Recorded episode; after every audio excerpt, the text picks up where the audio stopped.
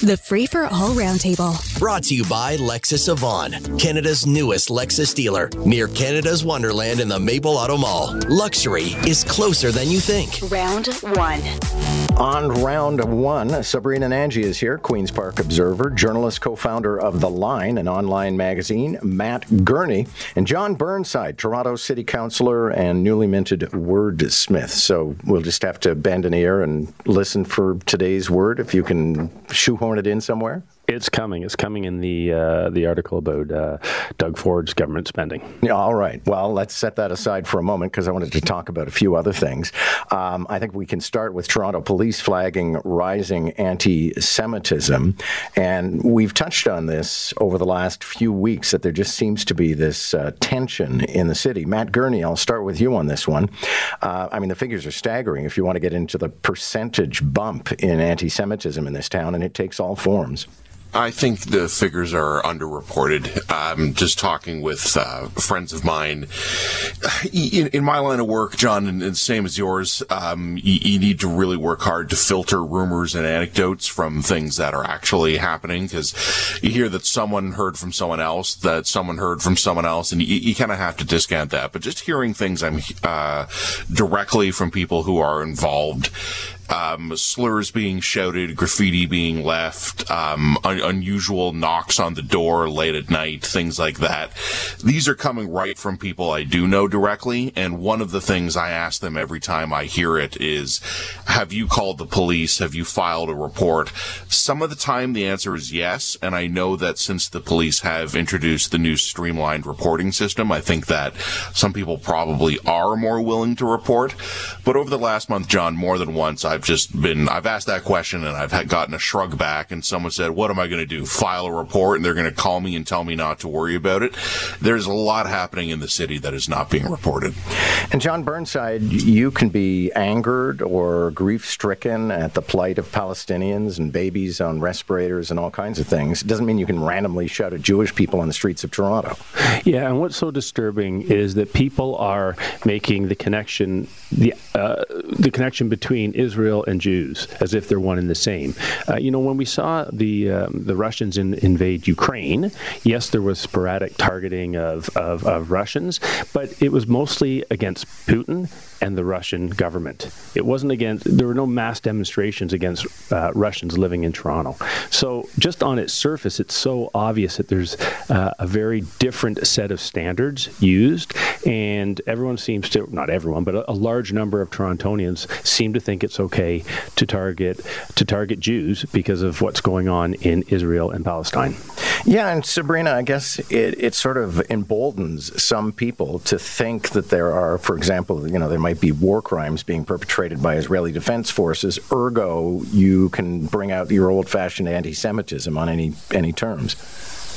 Yeah, I, I, think my co-panelists sort of hit the nail on the head on this point, and and I would add that yes, you know, it's not outright anti-Semitism to be criticizing Israel's actions as a state, but what we've seen it sort of morph into here and around the world has just been, you're right, this this blanket anti-Semitism where you know criticism of Israel somehow becomes boycotting Jewish businesses, and I do think that this is just the tip of the iceberg. These stark numbers that we're seeing, you know, over a hundred percent increase in, in hate calls since this conflict began, um, but I, I think what it's going to come down to in the long run is education education. And so I think that the Ford government in particular, you know, expanding this mandatory Holocaust education in grade school, like that's sort of what I'm looking at as the long fix for this, because it really seems like, you know, this conflict happening in the Middle East is is never ending. And really, you know, how we can kind of you know fix things for the future generations are going to be education i mean i don't really see a solution in in the short term right now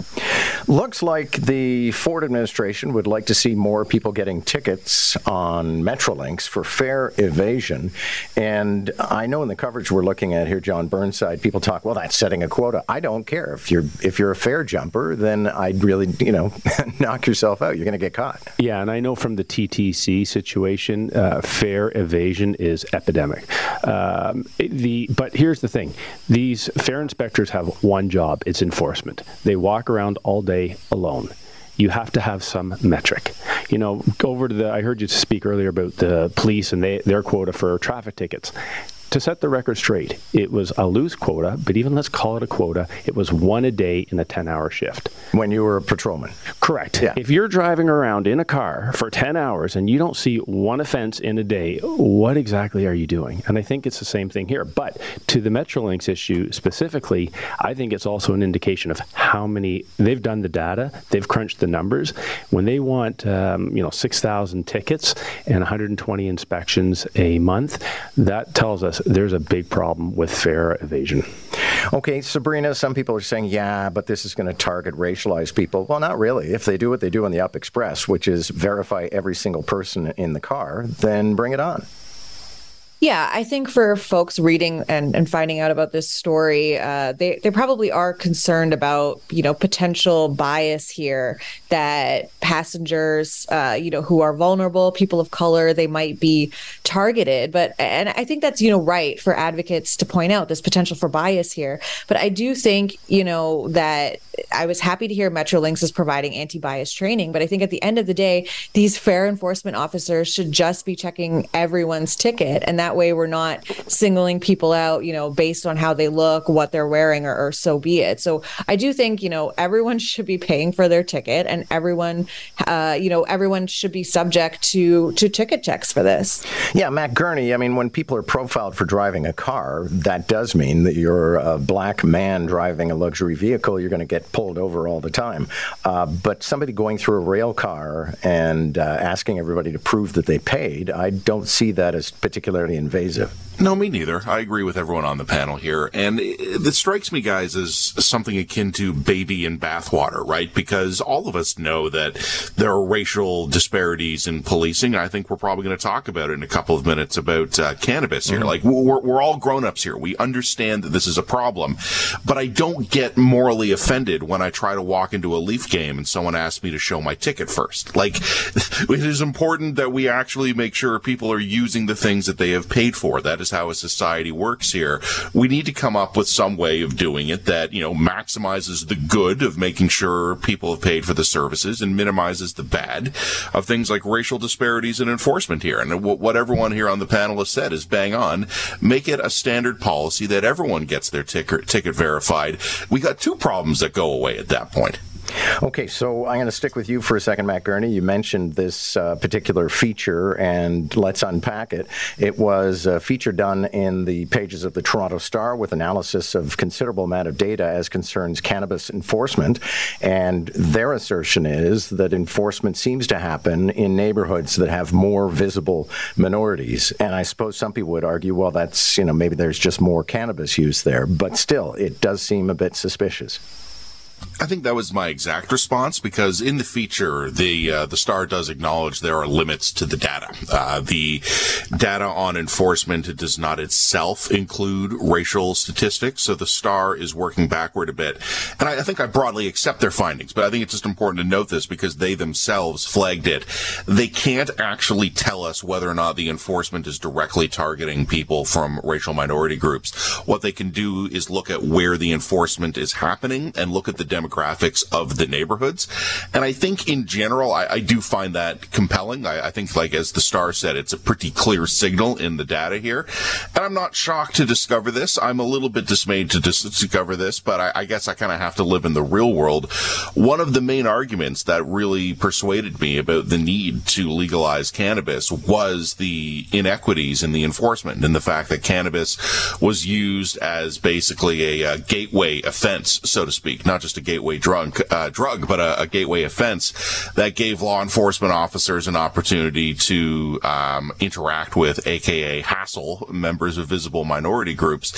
So the, the star shows that the numbers have dropped by about 95%, like in terms of the actual interactions that are happening at all. But to discover that the remaining 5% are happening largely in racialized neighborhoods does not shock me. Okay. Jon Burnside, I think the thing that surprises me most is I didn't know we had cannabis in enforcement enforcement anymore. Yeah, I mean, they, they talk about provincial tickets where it's like open cannabis in a car. So let's just discount that. The federal the federal charges are largely about dealing, and so two things. One thing they talk about are, are cannabis stores. More cannabis stores are being uh, charged in racialized communities, but we don't know who the owners are. Are we making the assumption that oh, it's a cannabis store in a racialized community, so it's a racialized person that's actually operating it? Big jump, uh, no data. Um, the other thing is that you know a lot of police enforcement these days is very much street level. And you know they, they compared Leaside Bennington to another community.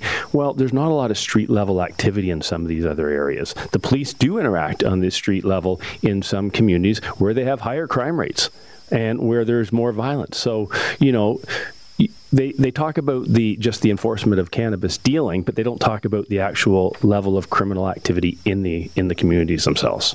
Okay, in the time we have left, I want to jump to something that's very much in Sabrina's wheelhouse and also could stimulate a, an invocation of the word of the day. Uh, Sabrina, this is a Fraser Institute analysis that insists that our conservative government here in the province of Ontario is just as prone to spending as the previous Liberal administration. yeah, I'm sure Doug Ford is not happy about that one. I mean, this has been a total 180 for him, right? Like since he came to power, decrying the gravy train, wasteful liberal spending, he made big cuts, cuts was pilloried for it. Then the pandemic hit, and that sort of derailed these plans to balance the books. Um, but since then, we've seen the premier become a big spender. In fact, the biggest spender in provincial history. And I do think the pandemic had a lot to do with that. We're still in recovery mode. There's not much appetite for austerity. Um, but but policy wise, I don't think the deficit is getting that much bigger compared to recent history. I mean, 5.6 billion isn't chump change. We do have a path to balance conveniently just before the next election. Um, but I, I, do think a lot of this, specifically in the last, you know, mini budget that we got, has to do with the new infrastructure bank, which is $3 billion to help bankroll the conservatives' ambitious capital plan, highways, transit lines, that sort of stuff. They don't come cheap. And there's also these huge multi-billion dollar contingency funds that the province has set aside to be used for potential legal disputes. So do think you kind of have to read between the lines of, you know, the mini budget to see what's really going on here. But yeah, you know, Ford's a big spender and it's completely, you know, something that different than we're used to from his brand. And this brings me to my famous expression, Jon Burnside: "Meet the new ratbag administration, same as the old ratbag administration." Exactly, and they always ha- they all have the same path to uh, a balanced budget, but they never seem to take that path. Um, you know, the finance minister Bethlenfalvy, his talk of fiscal responsibility is specious. Ah, there we go. Thank you very much. Ding, ding, ding. Superficially plausible, but actually wrong. Thank you all. Good to have you, Jon Burnside, Sabrina Nanji, and Matt Gurney. Catch the roundtable, round one at 745, round two at 845. Weekday mornings on More in the Morning. News Talk 1010, Toronto.